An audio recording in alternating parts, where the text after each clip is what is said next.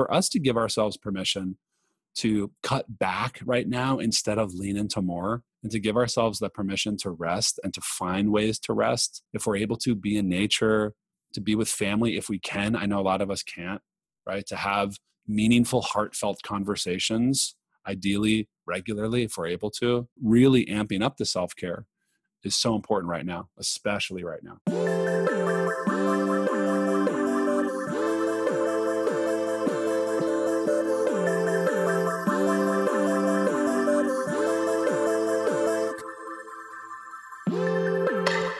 Hey, hurdlers, Emily Abbate here, bringing you episode 124 of Hurdle, a wellness focused podcast where I sit down with inspiring individuals to talk about everything from their big wins to how they've gotten through some of life's toughest moments.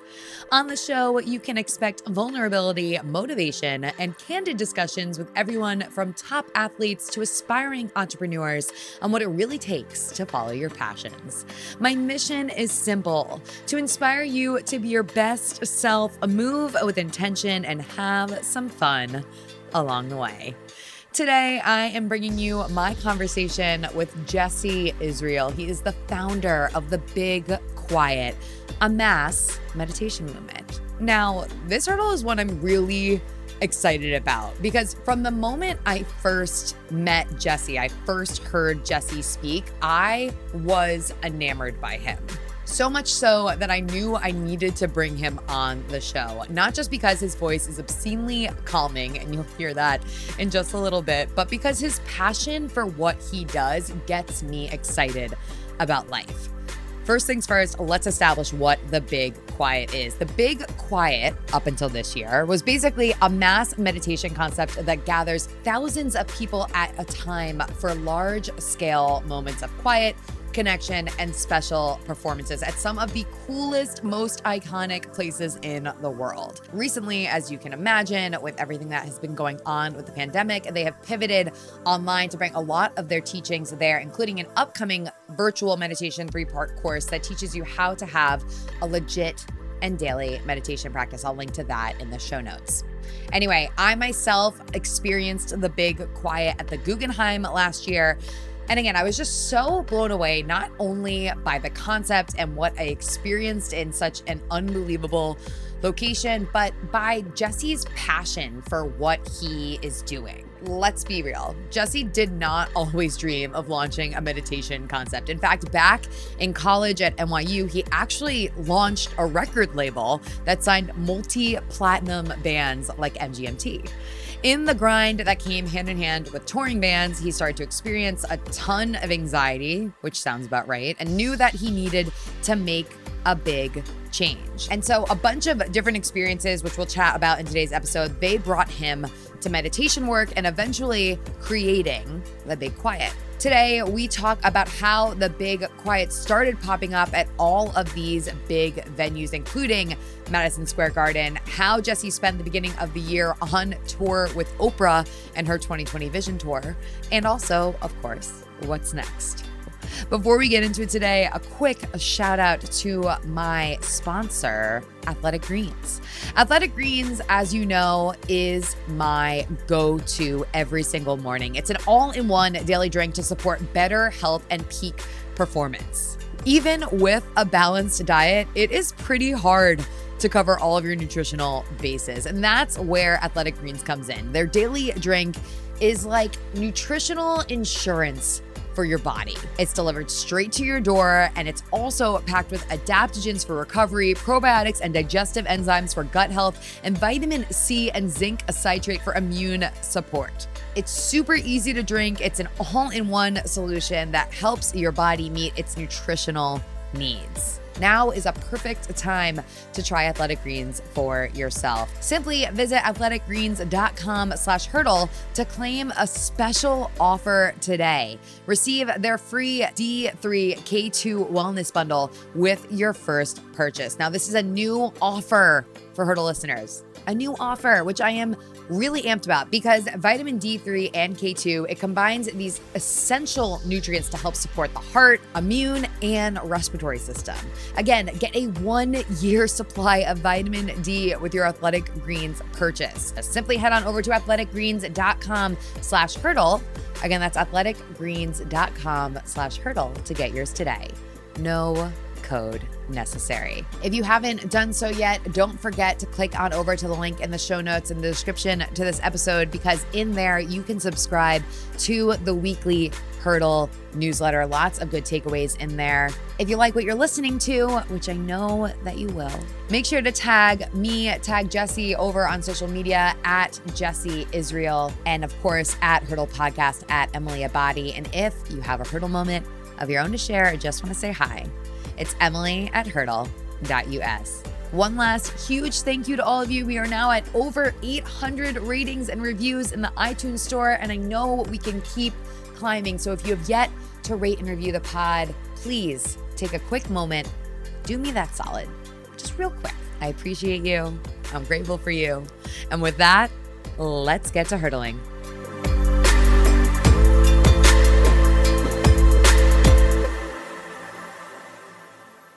Today, I'm sitting down with Jesse Israel. He is the founder of the Big Quiet, a mass meditation movement. How you doing, my friend? I'm doing very well. I feel as though I want to really dive into it with you right off the bat because my favorite thing when I went to your website mm-hmm. is mm-hmm. that now you say that phrases like personal power and live your purpose are a part of your vocabulary. Mm-hmm. So tell me, what's your purpose? I would say that my purpose is to reconnect people to their power so that they can meaningfully contribute to the world around them. That's like my like buttoned up version of it and when I say that I feel excited, but I also feel that putting a purpose into a sentence or into a couple sentences is really tough and oftentimes a frustrating, challenging practice because purpose is so much of a feeling and also very amorphous. What a word. I'm into that. Okay. but ulti- ultimately for me what I feel drawn to in regards to my purpose is is has a lot to do with my own lived experience feeling blocked often definitely more in my past but still sometimes today but feeling really blocked mainly from you know stress anxiety lowness loneliness i felt a lot of that in new york city feeling this this disconnection from myself and learning that when I was able to start to take better care of myself, meditation, obviously a huge part of that for me, um, but you know, self practices, but also community practices, right? Social practices, being in groups, feeling like I'm a part of something, being seen, being supported, being a support other people. That these two things of having individual practice, you know, self practice, as well as social practice, community practice, really helped me feel like I could be me again. And I was able to start to reconnect with that personal power. So I feel really called to, through my own leadership of speaking, teaching, facilitating, and hosting events, um, to be able to help people have that same experience, to help people reconnect with their power so they can figure out how they can, you know, meaningfully and in a fulfilling way give to the world around them. Well, you didn't just become a facilitator, someone that's guiding these conversations overnight. And in fact, knowing a little bit about your story before coming into this, uh, it's been quite the journey. So, why don't we take it back to those New York days? Why don't we talk about Jesse in college? so, I went to NYU sophomore year. I was living in a in a, in a dorm with uh, it was it was eleven guys in one. It wasn't a one room, but it was one dorm, large dorm, uh, apartment essentially. And so it was, it was eleven guys. We had two bathrooms, and um, it was pretty terrifying in there. My mom came and visited once and had to leave because she was so disturbed by um, the uh, the dirt. so it was a unique setting. But out of that dorm room, my uh, roommate and I started a record label. Um, we had no idea what we were doing, but we started working with a band called MGMT, who are also college students at Wesleyan College. And um, we've, we've, we've, we formed a record label to put out their first album. And this is really exciting because I felt really disconnected in New York City. I grew up in Los Angeles. I went to a small high school. And then when I went to, uh, to New York to go to NYU, I just felt like this little, little tadpole in a big ocean. and um, it was tough for me. It was I was used to community and you know smaller groups. So starting this project, this music project with my roommate, started to give me a, a sense of something I could give myself to. We started to throw concerts, we started DJing, and started to to find a way to get involved creatively, which was really exciting. I'm curious. Yeah. What what attracted you to NYU in the first place? I just wanted I, I wanted to push myself and and step out of my comfort zone. Um, you know, growing up very comfortably in Los Angeles, I wanted to go try a city like New York, and um, uh, and I was also really drawn to the energy of the city. I was really into music and filmmaking and um, and digital design, so I just wanted to go dive into that, and that's what led me to it. Okay, so you start DJing, you start working with your roommate and and throwing all the parties. yeah, our labels MGMT started to grow and our label started to grow with them. We were still selling CDs at the time. We were packaging them up out of our dorm room because this was in when was this? 2005. Wow, it's crazy. I bet you have some great mixtapes. Yeah, big time, big time. Some great CDs. Love a burn CD. so yeah, by the time we graduated, MGMT had really taken off. We had upstreamed them to a major label, and they became this sort of global sensation. So by the time I was 23, there was all this exciting momentum around the band, around our label growing, and you know, throwing more concerts and signing more bands. It was very exciting. I was also and didn't know what burnout was, but I was I was pretty much on the brink of burnout um, I was so stressed about work and and like just kind of confused about what it meant to be a young man, and found that I was experiencing pretty debilitating anxiety, um, and started getting panic attacks when I was 23 and didn't know what they were, but just for anyone who's listening who's had a panic attack before, it's, it's a really uncomfortable experience when the body is overridden with stress and anxiety. And um, it can feel very, very doom doom ridden and really uncomfortable. And it was confusing because I had this this cool business that was growing and we were doing really exciting work. But my internal weather was very challenged and I didn't feel like I could speak about it with with other people. I didn't feel like as a man it was a conversation to have. There was definitely less dialogue around, I would say, mental health in media and sort of like the public eye back then. At this point, we're, we're about probably closer to about maybe 10 years ago in my story. Um, so I just started to find ways to move through it and, and deal with my anxiety and learned about meditation. Um, and it, it was very helpful for me in a short period of time. When you were experiencing these panic attacks and a lot of this anxiety, where did you feel it in your body? I felt it in the same areas where I still feel anxiety today, um, in my chest and uh, in my left arm. I often feel it, and under my skin. There's like a, a sensation under the skin that I find to be noticeable when anxiety is creeping up. But the first place where I feel anxiety is in my chest. Yeah, I'm definitely the same. Yeah, I was gonna say, where do you feel it? Yeah, in my chest, um, and like deep in my chest, and then sometimes in in my traps. Mm. And then when it's really bad, I'll just feel it in my stomach. And I've been able to recognize certain patterns within myself of when I can kind of feel that it's getting to be too much. And a lot of those patterns actually have to do with eating to combat stress and the feeling of oncoming anxiety. Mm, interesting. So you eat as a way to try to push it away? Kind of. Like I'll notice that before I'm about to tackle something that feels a little Everest ish, I'll be sitting at my desk and my gut reaction is to get up and walk to the fridge and grab something to eat and then dive in. And that's just such a weird pattern because I won't be hungry. It's just me thinking, oh, if I do this thing, then I'll be better able to cope with whatever is about to come my way. Right. It's interesting. We all have our things. Okay. So you go through this time where you're starting to feel really overwhelmed and you don't know what's going on with your body or mm what's really happening here and what becomes the solution.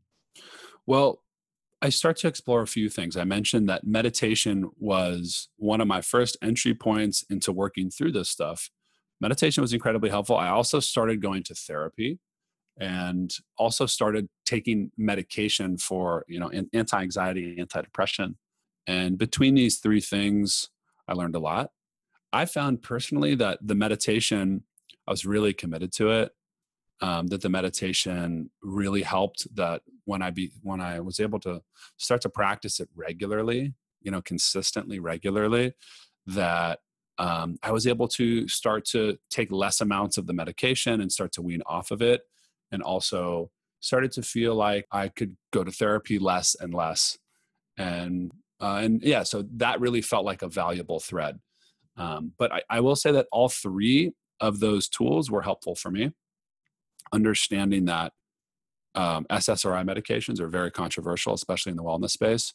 I found that um, it was helpful for me uh, at that period of my life and um, I'm grateful for the balance of those three things. But meditation was the thing that really helped me forward, and then eventually community.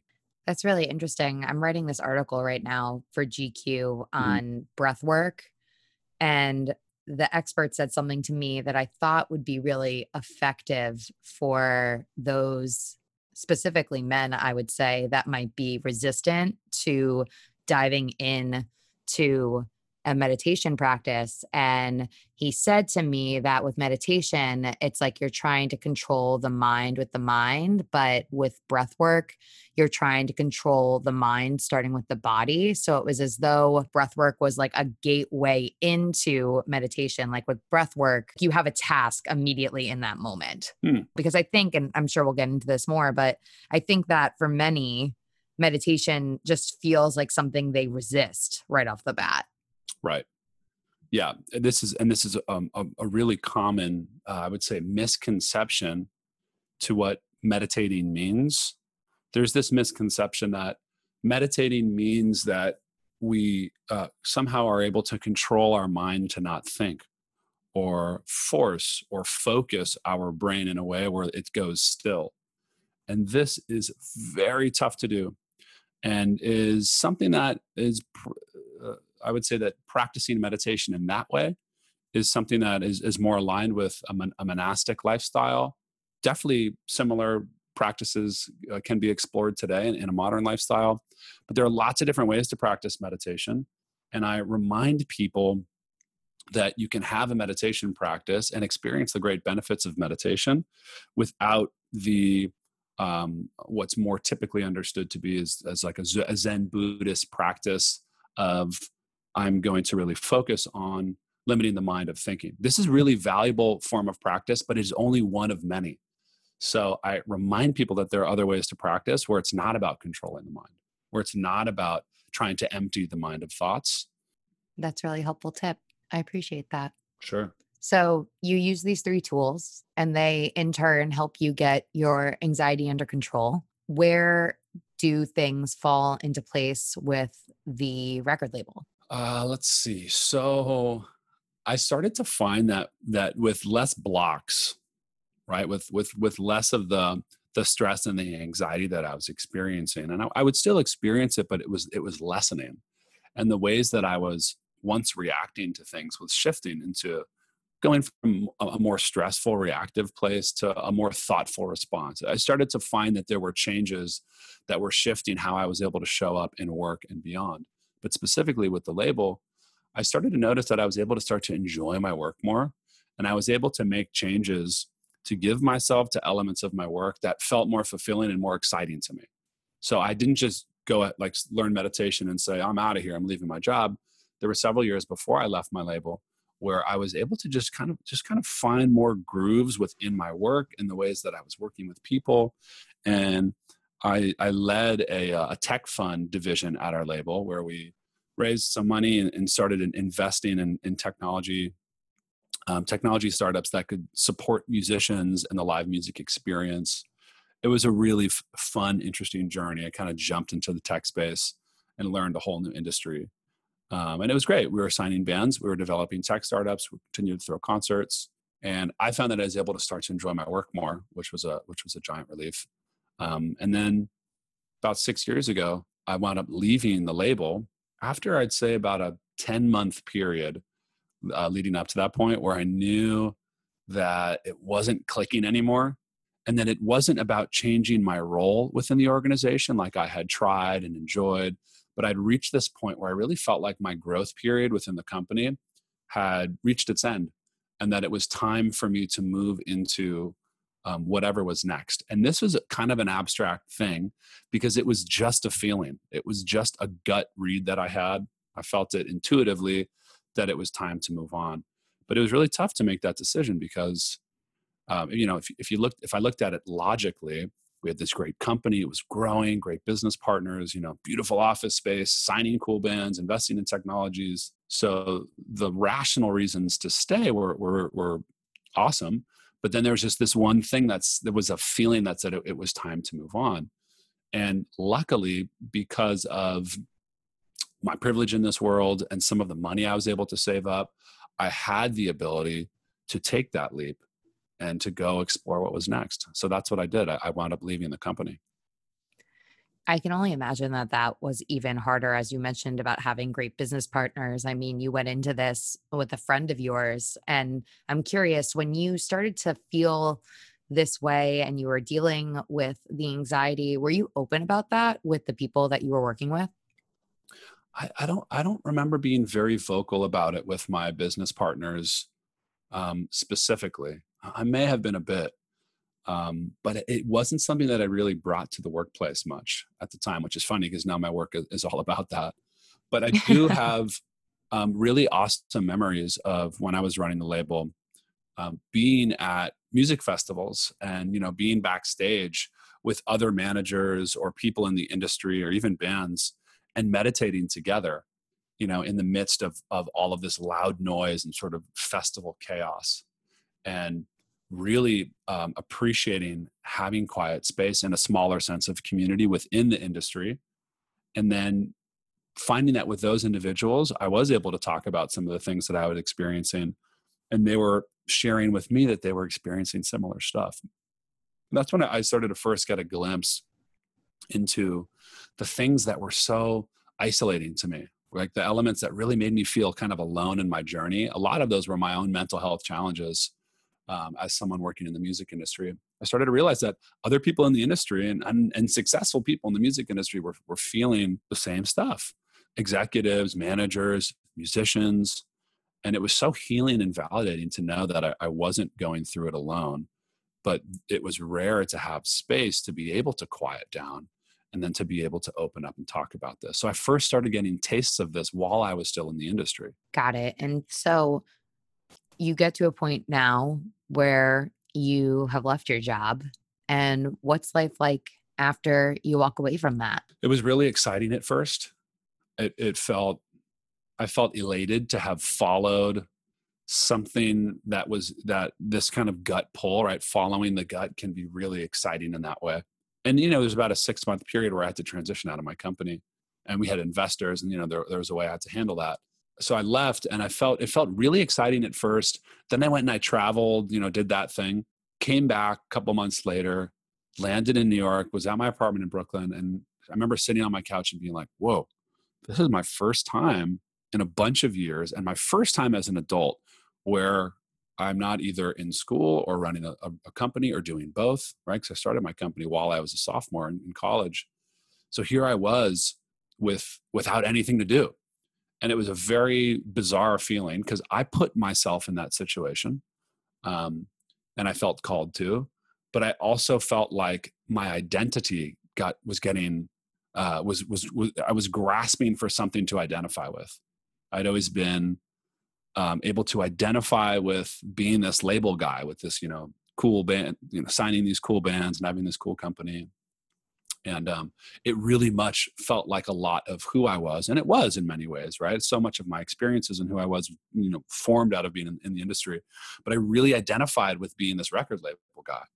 And here i was not knowing what was next and i was about to turn 30 and um, i started to go to that comparison place that i know so many of us can go to especially in the social media age but was just watching had way more time to pay attention to what my peers were doing and how their careers were growing and how their personal lives were unfolding.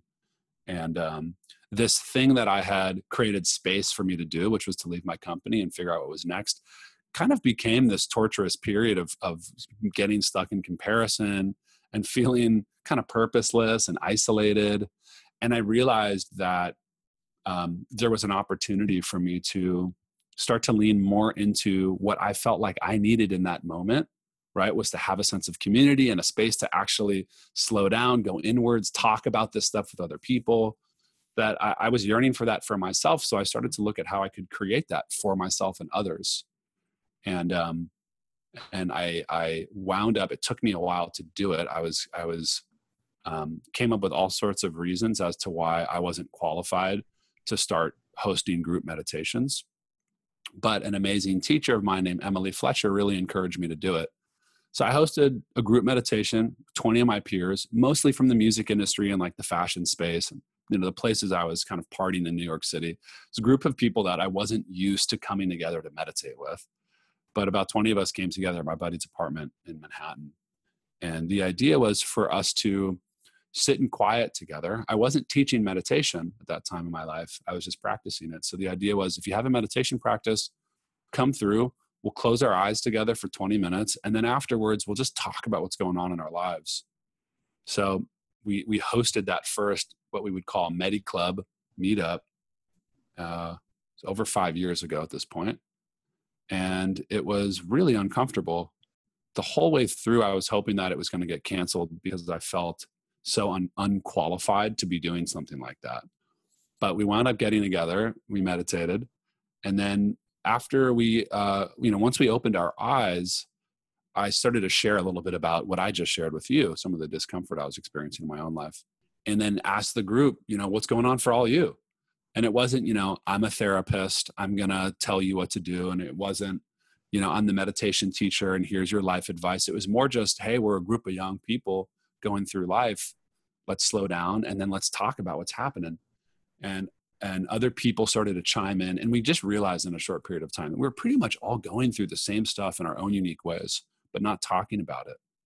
And it was it was so validating to be in this space and also so helpful to know that we were in it together. It really i really felt this sense of belonging that i hadn't felt in new york city or even as, as a, a person as a young person. Um, so it was it was a really cool moment and i got this sort of lightning bolt that hit me. It said um, this is this is going to be a big part of what i meant to do in this next chapter of my life. I've been to medi club now. I feel like i need to like announce this to the hurdlers. So i have been to medi club. We met outside of medi club originally and when you told me that this is this thing that you you made and you started and and I was so intrigued by it and I think it's exactly because of what you're describing is that so rarely especially as adults do I feel as though we have an opportunity to open up in a space that feels truly safe. Mm-hmm. And so this experience and this gathering that you start to find yourself investing your time in and cultivating, I would say that that is a hundred percent part of what makes it so so valuable and so special outside of just the meditation. And is that what you're hearing from the people that are coming to the early days of MediClub? Yeah, it's cool that you reflect on that because what, what I what I noticed within the first few months of MediClub happening, we are doing it every month, was that um, people were coming because of meditation. Meditation was was starting to become this popularized thing where people were understanding that there was great benefit around it, and they were interested. So they were coming for the meditation. But I think the thing that was really bringing people back and allowing the community to grow, and it grew very fast, was that um, we were making space for these conversations. Know, we were making the space to be human together, and that really became the glue of it. And I also think that that's a really critical piece to, I'd say, the glue of any community. Is, is how is space being created for people to just show up as themselves and contribute in some way to the group experience and in this way it was happening through the conversations we were having. Well it was also happening through the, the silence that we would share in meditation. There's an element of contribution to that. Um, but everyone sharing or for those that were comfortable sharing it felt like we were a part of this this experience together. And and I've and I've grown to you know as, as I've focused more on community building work over the years I've grown to really look at a community gathering versus just an event.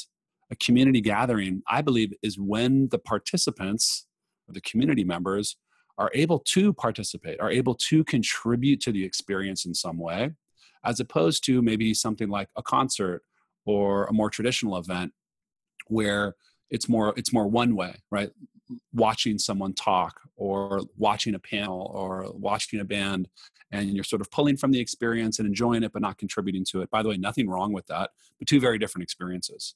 So those conversations were really valuable ways for people to feel like they were contributing in some way to feel like they were of use to the collective uh, group so when do you start to kind of think about taking MediClub to the next level? Because at this point, you're still unemployed. Is that right? Yeah. Yeah, I was I was still unemployed and I, I had maybe like, I don't know, six, eight months or so of savings that I was able to live off of at the time.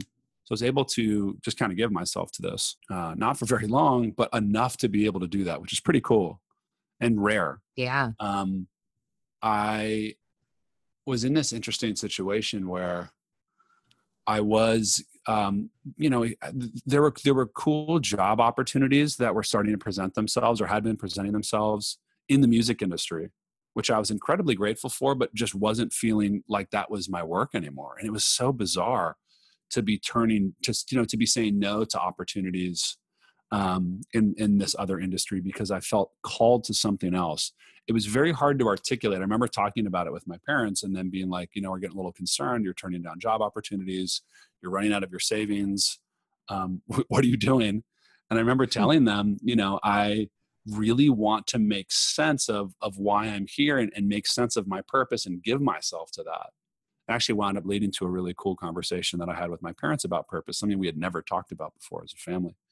Um, but it was it was it was scary. But I had this compass that was that was sort of just guiding me towards what felt right in my gut, and um, and I really do attribute my meditation practice to me being able to follow that and to have the courage to go with it. And by the way, it wasn't just like I was fearlessly you know blindly following this this path into you know creating a meditation movement i was very much um, freaked out and um, uh, get worried about what was going to happen. yeah. But, but leaned into it and and gave myself the permission to just figure it out and go with it and knew that I would be able to to uh, or thought I would be able to you know join an, another job or move back in the music industry if, if it came down to it financially if I needed to.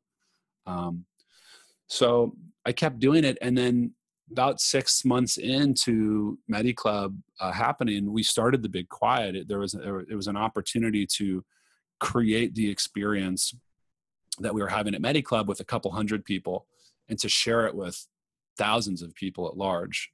And the first Big Quiet happened about five years ago. Where was the first Big Quiet? It was at Summer Stage Central Park, which is this you know incredible venue right in this in the center of the city at one of the you know greatest parks in the world.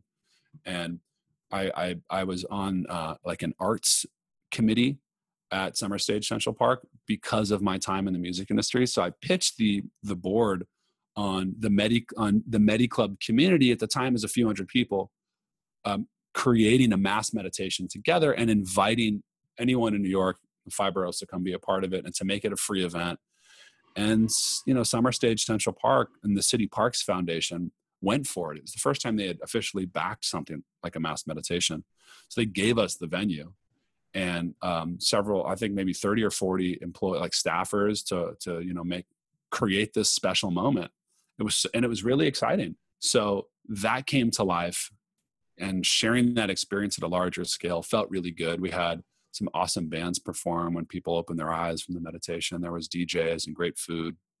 It's kind of like a blend of what I loved about the music industry but with the things that I felt were missing from it happening at this legendary venue.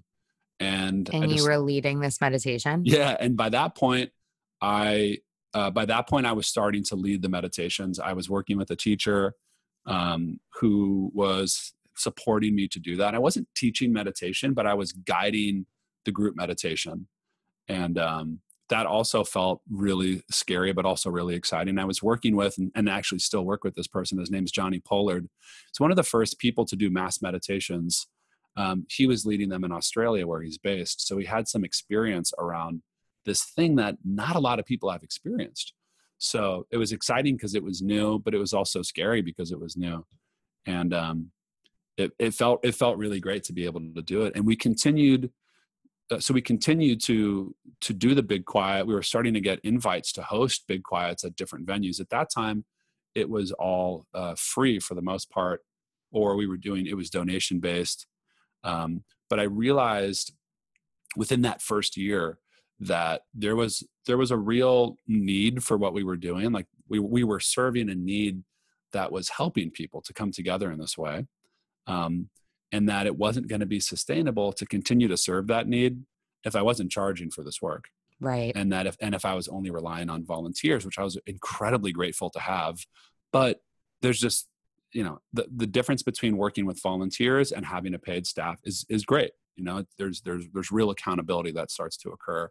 So I made the decision to phase the company into a um, a for profit to make it a company and to phase it into a, a for-profit business and to start charging for our events and to find um, payment scales and ways to still include people who couldn't afford the ticket price that would allow us to operate and make it a business. And it was that was also a really scary and uncomfortable period was was how to how to go into naming and pricing this thing. But what we saw was that once we named a price for our events Medi Club and the Big Quiet, that it actually increased the value that people, uh, I think, took it more seriously. And then it allowed me to bring a small paid staff together to start to take it to the next level.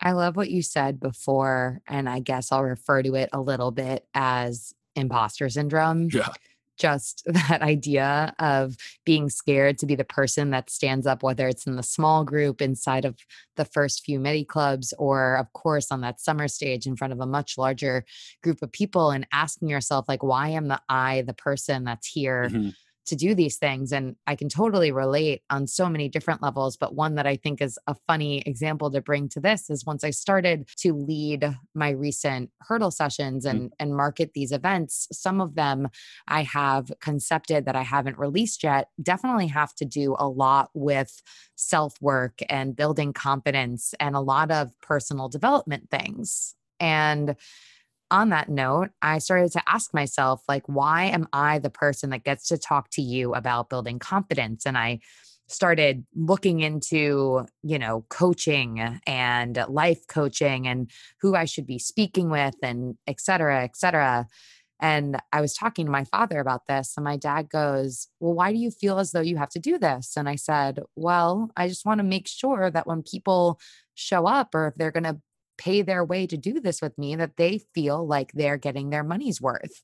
And he says, Do you think that certification is going to change that experience for them? And then he said to me, did Oprah go to a life coaching class? I said, I highly doubt that Oprah went to a life coaching class, but she still became Oprah. So right. I guess we're just going to keep running with this, right? I love that. I'm so glad that you're pointing it out. I think it's really important, a really important message this imposter syndrome thing comes up so often. And I do think that there's a balance between being qualified to help people with with real challenges in life and then and and having you know the proper training or certification to be able to do that but i think most of the time we as people tend to feel the imposter syndrome and hold ourselves back for things that we are absolutely meant to move into and don't need the qualifications or the certifications to do like your example. And and i think this is this is true across the board not just in the wellness space. I hear it all the time when friends get promoted or when people start to explore new work or feel like they're following a calling or a sense of purpose that is brand new to them. You know if i stayed in that realm of oh, Jesse, you really shouldn't be organizing these group meditations. Who are you to be doing that? Um, or who are you to get on stage to guide, you know, a 10 minute mindfulness exercise? Um, if I listened to those stories and, and stayed in, in a safer lane, I wouldn't be doing the work that I'm doing today. And I believe that my work is able to help lots of people. Um, and I've been able to f- to follow a line of integrity to make sure that I, I get the training when I actually need it for the role. So if I was trying to tell people, "Hey, I'm going to teach meditation and give you life advice," without any training, um, I don't think that would have been responsible or in integrity. But to be able to right. facilitate an experience where we can come together and close our eyes and to just talk about what's going on in our lives, I believe anybody can do that. Yeah. So it, this has been a really important part of my journey, and I'm so glad that you highlighted that.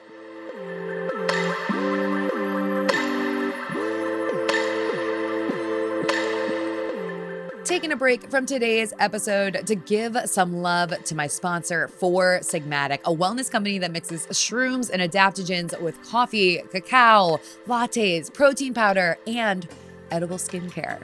All right, it sounds a little wacky, I know, but once you try their products, which taste absolutely nothing like mushrooms, I swear. You'll be hard to remember life without them. Personally, my two favorites are the peanut butter protein powder and the mushroom ground coffee with lion's mane. Now, good news. On Wednesday this week, I'm going to be doing an entire Hurdle Moment episode to explain why adaptogens are something you absolutely need in your life. But in the meantime, I'll touch on chaga, the king of mushrooms. Basically, the antioxidant properties and unique compounds in mushrooms support our immune systems. And we all know now more than ever that is so, so important for overall health, in addition to getting enough sleep, or reducing stress, and eating healthy. If you're already a coffee drinker, leveling up your routine with this blend is an absolute no brainer. And I love how it helps me think and feel productive without the annoying jitters or crash. Plus, it's certified organic, GMO free, vegan, gluten free, and Whole 30 approved. So, it fits in everybody's lifestyle. Of course, they have a special offer for the Hurdle podcast audience. Receive 15% off your Four Sigmatic order today. Just head on over to foursigmatic.com slash hurdle or enter code hurdle at checkout. Again, that is F O U R S I G M A T I C dot com slash hurdle to receive 15% off your order today.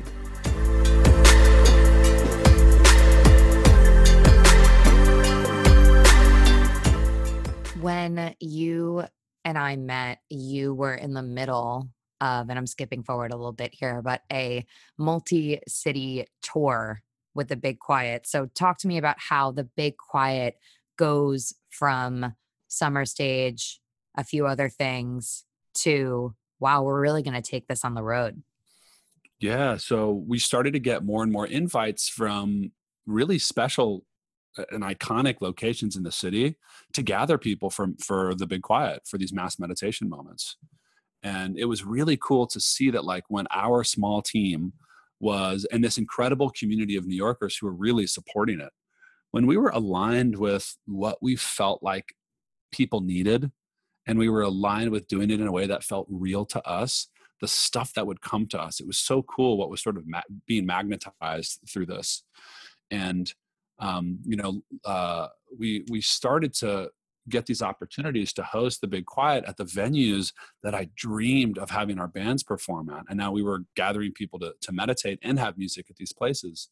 And we got a cold email from Madison Square Garden, which was just so crazy to me because that was always the dream. It's like to have one of our bands play MSG, you know, the great arena. And we got a cold email from MSG a couple years into the Big Quiet's growth and they they asked us if we'd be interested in, interested in collaborating on an event where we would host a mass meditation on the arena floor. And it's just unreal to be able to have to have these experiences and to bring this value system to these incredibly iconic locations. So we were able to start to you know build momentum through those partnerships you know my my background being in the music industry and touring bands started to think more and more about what it would look like to take the big quiet on the road and to tour the Big Quiet like it was a band.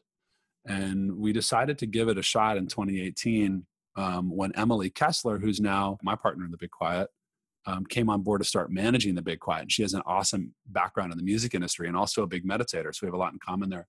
So M came on board and really helped us grow the Big Quiet to something that could go beyond uh, New York City and could and could pull from some of those things that we both understood from the music industry.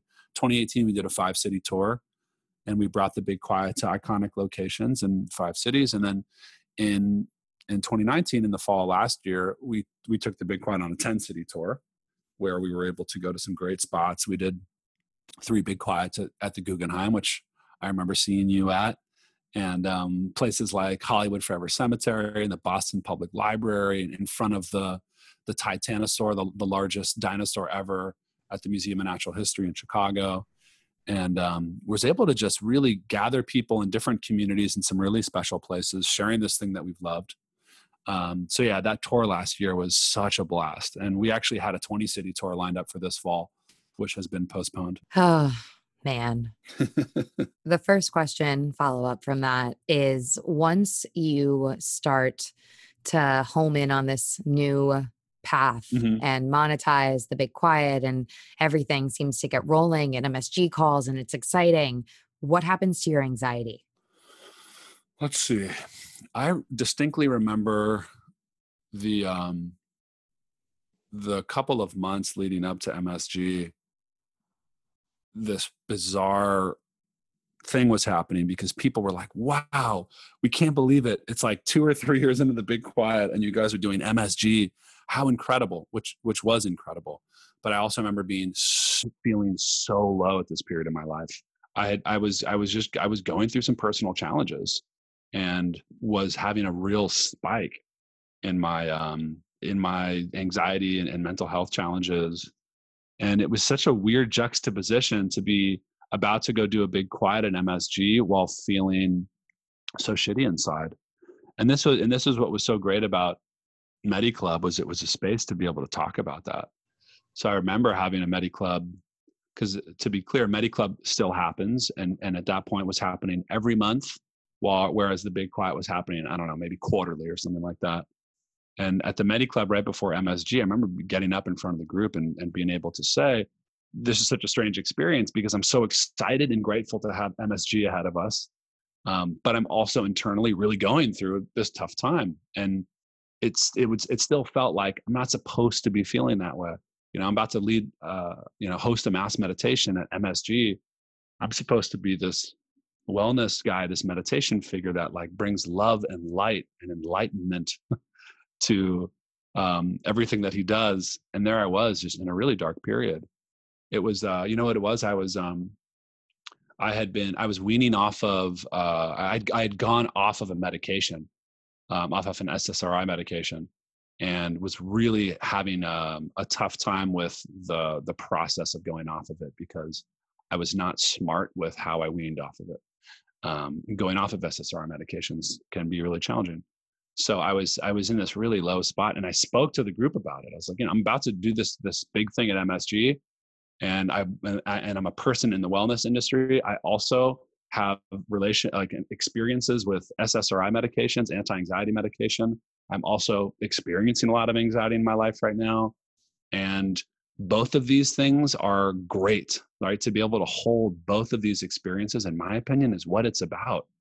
So to be able to continue to be on this big quiet path and to be able to honestly communicate the excitement and also the challenges that I was going through with my own shit as I was being human and growing into who I am um, was really important. It was important to be able to celebrate those two things together.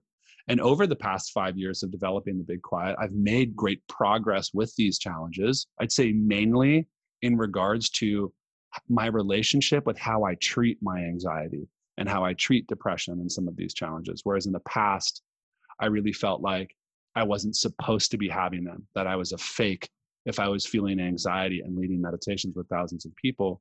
And what's shifted is when that stuff comes up, I just allow it. I welcome it. I do my best to bring love to it when I feel my anxiety. And it's just changed my relationship to it. And I often am able to melt through it as a result of of taking on this this this different attitude to it this you know this different relationship to it and being able to speak about that while the big quiet has grown i think has been really important because uh, such an important value to the work that i do and that the big quiet does is is owning the fact that and this is something that I, i'd like to see more of in the wellness space is that wellness and life is not all lightness. It's not all, you know, just like bright, white, happy, athleisure and salads. I love all that stuff. But like anything in life, there is darkness, there is challenge. And it's the full spectrum of experience that I love to celebrate through my work, regardless if I'm on stage with Oprah or if I'm hosting a meditation with 20 people when Medi Club first started, right? This full spectrum of experience is what it's about. And I love celebrating and covering both of those things. So to wrap it up, I'm grateful that I've had those experiences while being on this path, although they've been uncomfortable and confronting for sure. For sure. And so you mentioned that last fall you did the 10 city tour. And then right after that, you jumped into Oprah's 2020 Vision Tour. So talk to me about how that came about. Yeah. So Oprah's team came to one of the big quiet stops. It was the Chicago stop on our tour last year. Some of Oprah's team from the WW team came and checked it out and they liked it and we hit it off and they suggested that I, I lead a meditation at one of the tour stops on the Oprah tour, which was insane because Oprah was a huge source of inspiration for starting Medi Club. Probably, I'd say the main source of inspiration. I loved the way that she had modernized and popularized vulnerable conversation and humanized it in a way that was, I thought, so beautiful and authentic. And it really led me to wanting to create MediClub and have that conversation piece.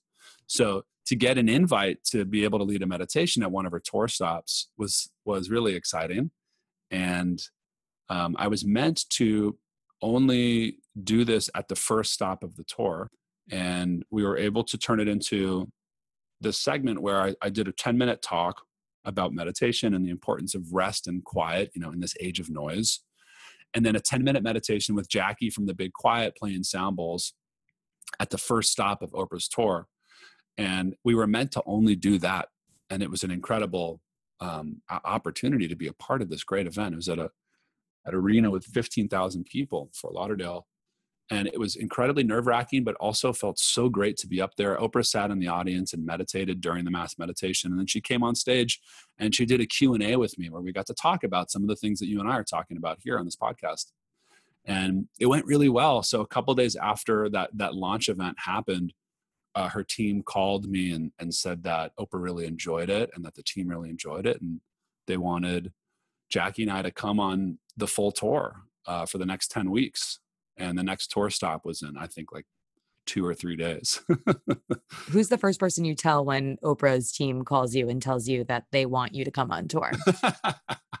I think the first person that i called was emily who's the big quiet's manager um, and, my, and my partner in the big quiet. And then i was i was actually at my parents place and i was supposed to have dinner. It was like uh, dinner was in like 15 minutes and um and I couldn't eat. I was just too excited. oh my god, I can't even imagine. yeah, it was pretty surreal. And, it, and, so you get the call to go and you literally just pack up because you know you'll be on the road for just the foreseeable future or do you know that you're going to go to this tour stop and then have time to regroup and then go on the road well, the way that it worked was we were mainly doing weekends, so I would spend half the week in the city that the that the, that the, the event was going to be at, and then I was able to spend a couple of days each week in LA. I, had moved to my place in Venice the day I got the call to go on tour, so it was this kind of strange time to be moving into this new place while also um, being on the road.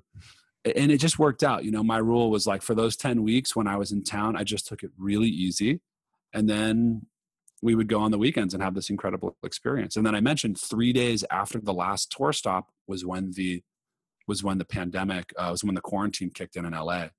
So wow. I came off this tour, you know, very fired up for the next chapter, with a lot of really exciting things booked, like a 20 city big quiet tour and plenty of other things.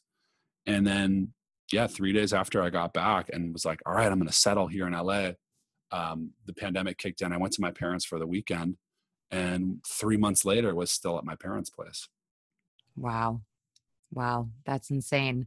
I think a big source of anxiety for people, although it hasn't been as much of an issue this year with the pandemic as you're speaking about.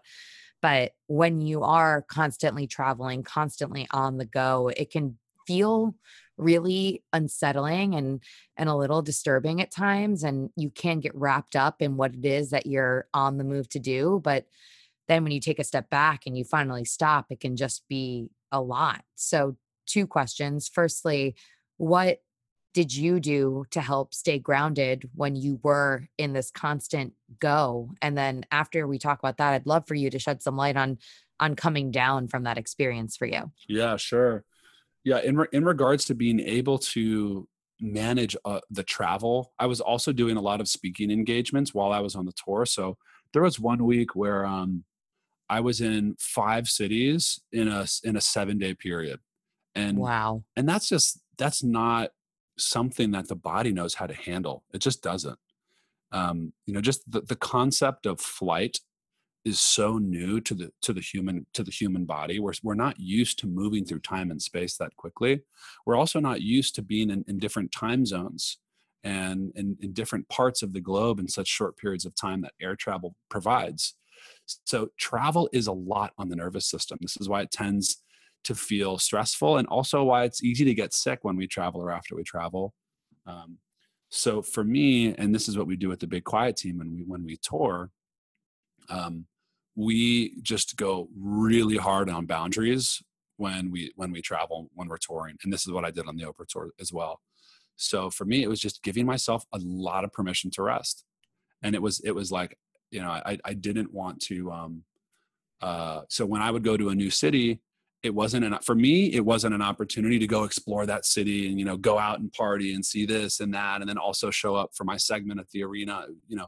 For me it was when i'm when i'm there in that spot i am just resting a lot of phone off time a lot of taking it easy bathing um, i'm really particular about how i eat when i'm when i'm on tour because i just find that food and diet um, can really support i know you talk a lot about this too can really can really support um, me feeling my best when I'm on the road. It's tough to do when we're traveling, but that was really important.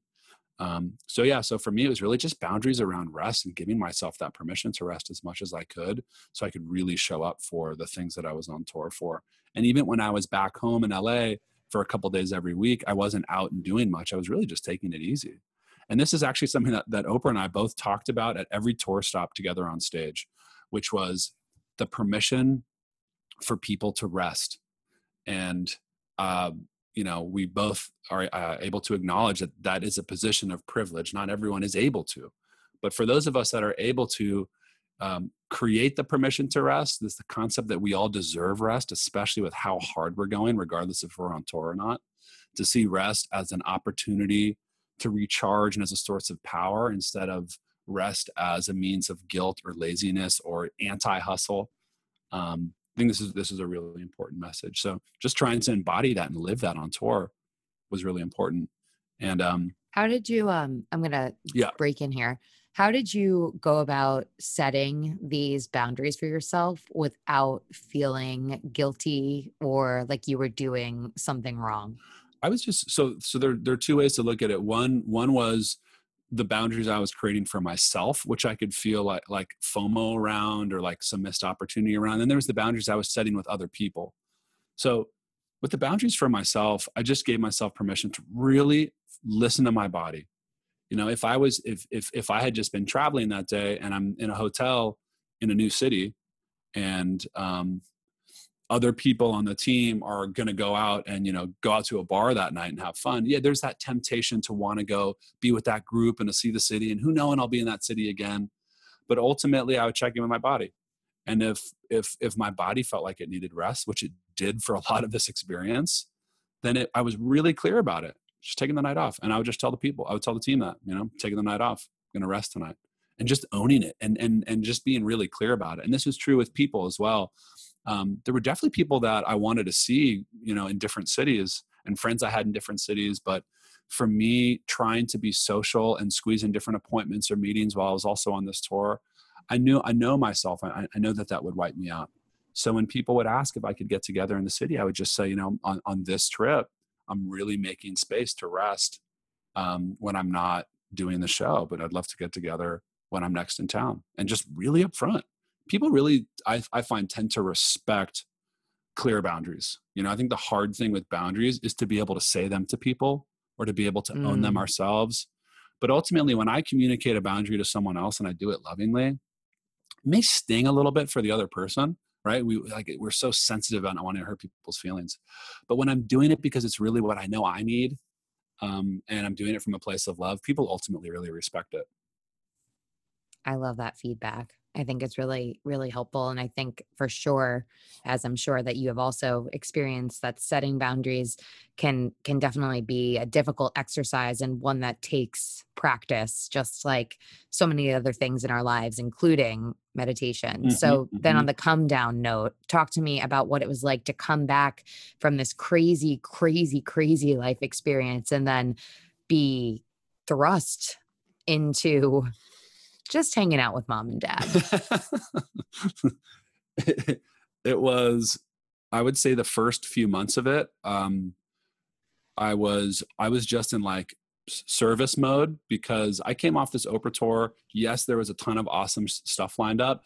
The world changed really fast in the matter of a week um, in regards to the intensity of, of, how it was about to affect my life and, and a lot of people around me. So I shifted into okay, I was about to go to Australia and go rest for a month, and instead, there's a real opportunity to figure out how digitally and virtually I could help people and share meditation and, and bring this tool that I knew was about to be more important than ever. So I, I leaned into um, starting to figure out how I can do my work virtually, which I never did. Everything I did before was in person, except for things like podcasts. Um, and even those were oftentimes recorded in person. So this is this is a very new platform for me. So I decided that instead of resting, I was going to step up to that need. And for the next two months, I worked very hard. And it was cool because I would spend the nights with my parents, and then all my other time, if I wasn't sleeping, I was pretty much just just working, and um, and adjusting our business. And it was I was starting to see the signs, like some of the symptoms of burnout, which I know from my own experience you know, having experienced it several times in my in music industry career and in my big quiet career. But I wasn't really treating them seriously because it just everything felt so strange. It was like such a new normal around all the Zoom time and not being able to see people and how weird that felt in my body to be indoors so much. So I think it was easy to go, these feelings of burnout are, are just attached to the weird world and new dynamic that we're in. Um, so I kept pushing, and then about two months ago, I um, I just hit a huge wall, and I realized that I've been placing a ton of pressure on myself to figure out how I was going to adjust a business that I dedicated the past five years of my life building, mainly in the physical space. I've been putting a lot of pressure on myself to figure out what the new thing was going to look like and how to do it digitally and seeing my peers adjust to shifting their digital businesses and um, had this this great pressure that I'd placed on myself to figure it out. And I know a lot of people had spoken to me about feeling this sense of pandemic pressure, feeling like it was it was the opportunity to create more and figure this out and take advantage of the time off. But the reality is, I know for me, I already needed the rest going into it and just the levels of I'd say collective stress and intensity plus the pressure I was placing on myself around work um, I was I was not doing any service to myself, and definitely wasn't able to be of service to other people. So I got really fried, and um, and started to find that like doing much around my work was really fatiguing for me. Zoom calls, guided meditations, um, you know, virtual speaking engagements. I, I started to feel really tired by it all, even though I wanted to be helping people. I wasn't taking care of myself first, and I've learned this lesson so many times. I had to be taught it again.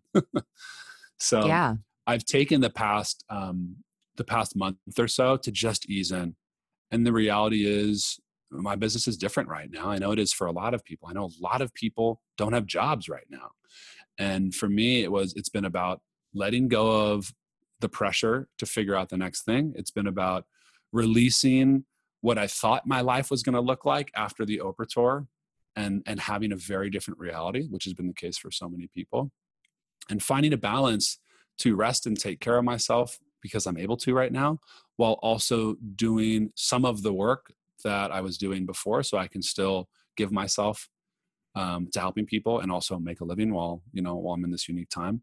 And I've been able to create a three week break that I'm gonna that I'm going on uh, a week after next, where I'm just gonna I'm gonna just turn off, um, just just go offline for three weeks, which I'm really looking forward to. I'm gonna spend some time in nature and have that reset. And I've, I've been taught that lesson again. It's the classic idea of you've got to put your oxygen mask on first before you can help other people, right? Yeah. For you, I'm curious just because I feel like burnout is such a hot topic, especially I can really sympathize and relate to this concept of feeling like you want to be so productive, you want to do everything, you feel like you should be taking advantage of this time. Uh, for you, what were those signs of burnout? So, the signs of burnout for me which I, I, I tend to see are, are, are similar symptoms for other people. And I work a lot with executives and people at companies, and I see this this is pretty common across the board. But for me, it starts to look like and feel like a loss of vitality and interest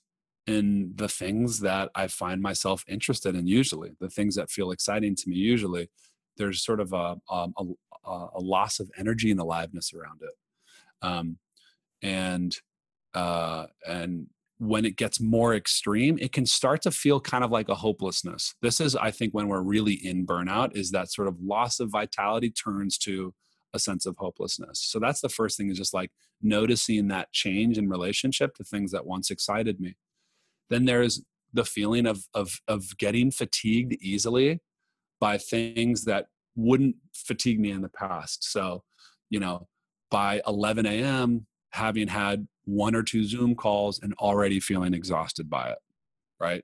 Um, it's just starting to notice that my tolerance, my adaptability to be able to face work and people and you know the things that I give myself to, that that that adaptability energy is is lower. Also noticing that by the end of the day, I just feel so wiped out uh, and and really feeling like I needed more rest than usual. These are some of the signs, and then for me also there was you know a heightened sense of anxiety which i really do think has been felt collectively by a lot of people um, I, th- I, think that when there is this much uncertainty and intensity in our country and in the world like we've seen over the past several months that that is something that that lots of people can feel.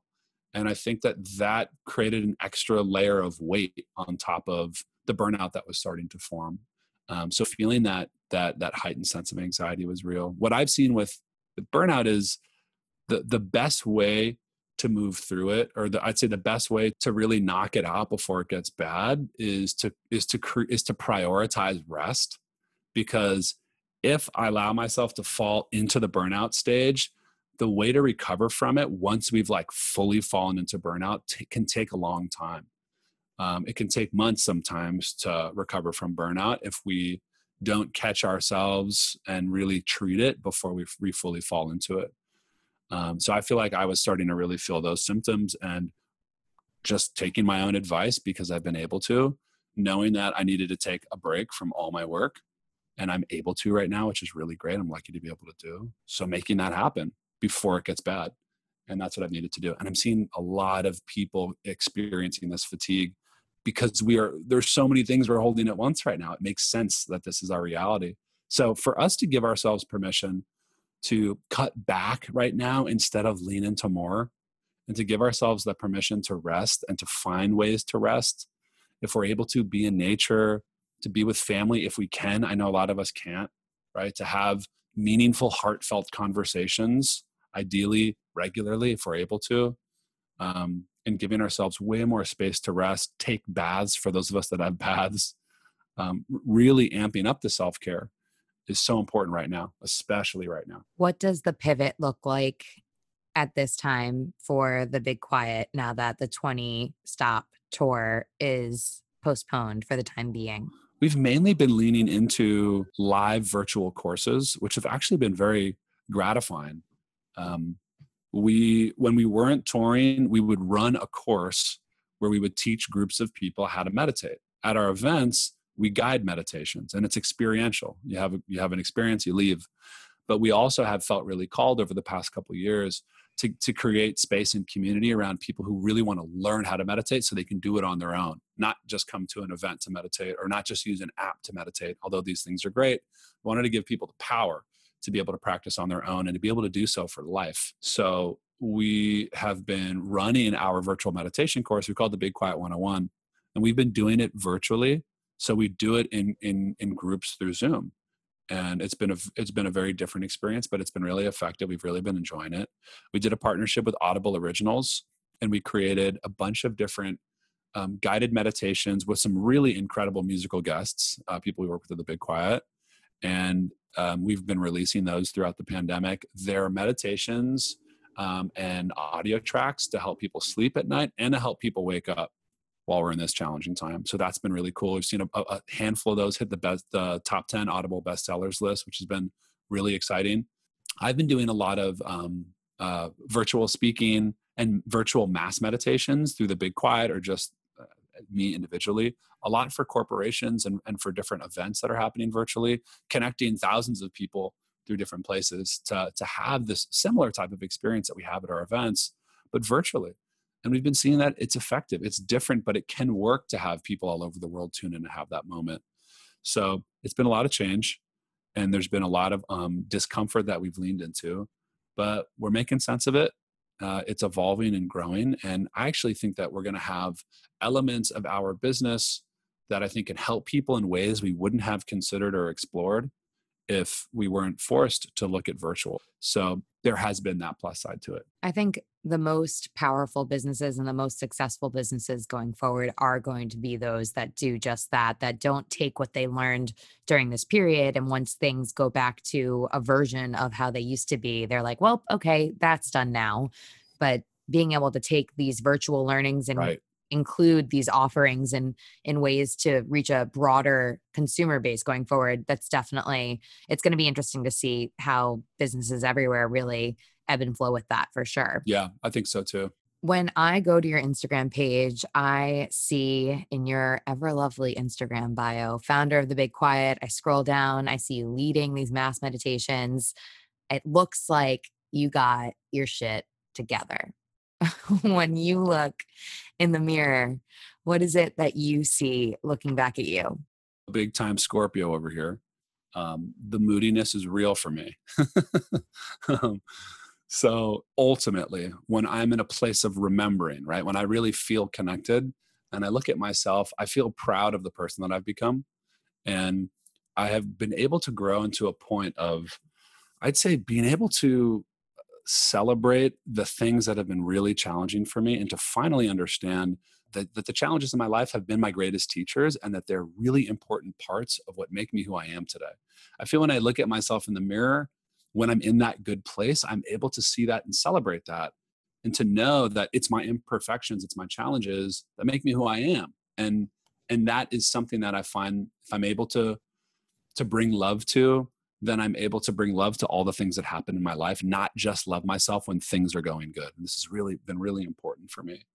Um, so that's real. But you know, it's also worth noting that based on the day, I'll look at myself in the mirror and I will not feel good about um, how my life's going, or not feel good about how my day's looking.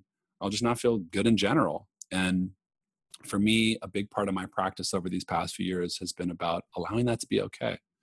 And to not resist and fight or try to you know change or pass through the discomfort or the challenging days but instead to welcome them and embrace them to love them if i'm able to to understand that it's it's the darkness as well as the lightness that makes me who i am. Um, and i think right now this this feels particularly important. You have an opportunity to put one last thing to put one last message into the universe on that Instagram page, what do you think that you would put there? I think that like the, the the the, last message that I would want to put out if I if I could choose the last message, it would be about I think it's it's been what's been most important for me. Really the most important thing for me in my process has been about and, and I know it sounds the way it sounds, but it's real for me.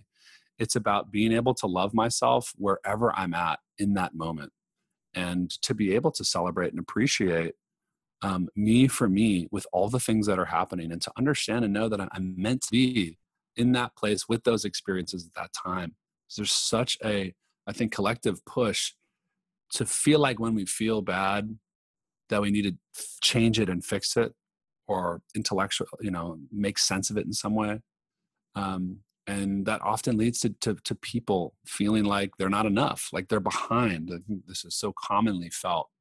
So, you know, the message that's been most important to me, which would be the last message that I put out, would be um, for us to be able to love ourselves for who we are in this moment. You have an opportunity right now to offer yourself one piece of advice looking back on the hurdle moment, which was the anxieties of running a record label and constantly working and being on the go and never stopping. What do you tell yourself? I would tell myself what I've seen consistently throughout the past five years of of doing this work. I've seen that my tendency is to really hold on tight and grip and try to control a lot of what I'm creating and where it's going. And whenever that's happening, right, when I'm when I'm really in that sort of maintenance and like gripping place, I find that um, the magic kind of gets lost in the work. And things start to slow down and become less enjoyable. And when I'm able to let go and understand that while having an, an, intention for my work is important, trying to create a perfect plan and, and sort of force that plan to place um, is not realistic and usually leads to me feeling significantly unhappy. So, to give myself permission to let go, to just sort of surrender to how work and life unfolds while staying connected to an intention um, would be really helpful for me because anytime in my life where I've been able to do that, especially in my work, I find that I'm able to appreciate it, enjoy it more. Um, in those moments when I grip tightly, and a lot of it comes from my perfectionism, um, it becomes way less enjoyable. So for me, it would it would be it would be to remind myself that I can let go and to give myself that permission to to surrender to what's to whatever is happening and to stay um, intention driven while moving through that. I'm just so appreciative for your perspective and and really just your vulnerability. I think it's really beautiful to to hear you open up knowing how much your perspective and again that vulnerability is really going to help other people. So thank you, my friend. I appreciate you so much. you are so welcome. Thank you so much for having me on. It's great to be able to talk about this stuff and it's great to be able to talk about this at a time that's challenging for so many people including leaders in the wellness space. So thank you for making the space and, and for sharing my story and for sharing my story in this moment. Please take a moment and leave a quick review by clicking the link with the description to this episode. We all face multiple hurdles in life. I want to hear about yours. Reach out to me at emily at hurdle.us. Connect with the podcast on Instagram and Twitter at Hurdle Podcast. Jesse, how do they keep up with you? How do they keep up with the big quiet? Give me all of the details. People can keep up with me on my Instagram at Jesse Israel or my website, jesseisrael.com. Same with the big quiet at the big quiet and the bigquiet.com. I am at Emily Abbate and at Hurdle Podcast. Another hurdle conquered. Catch you guys next time.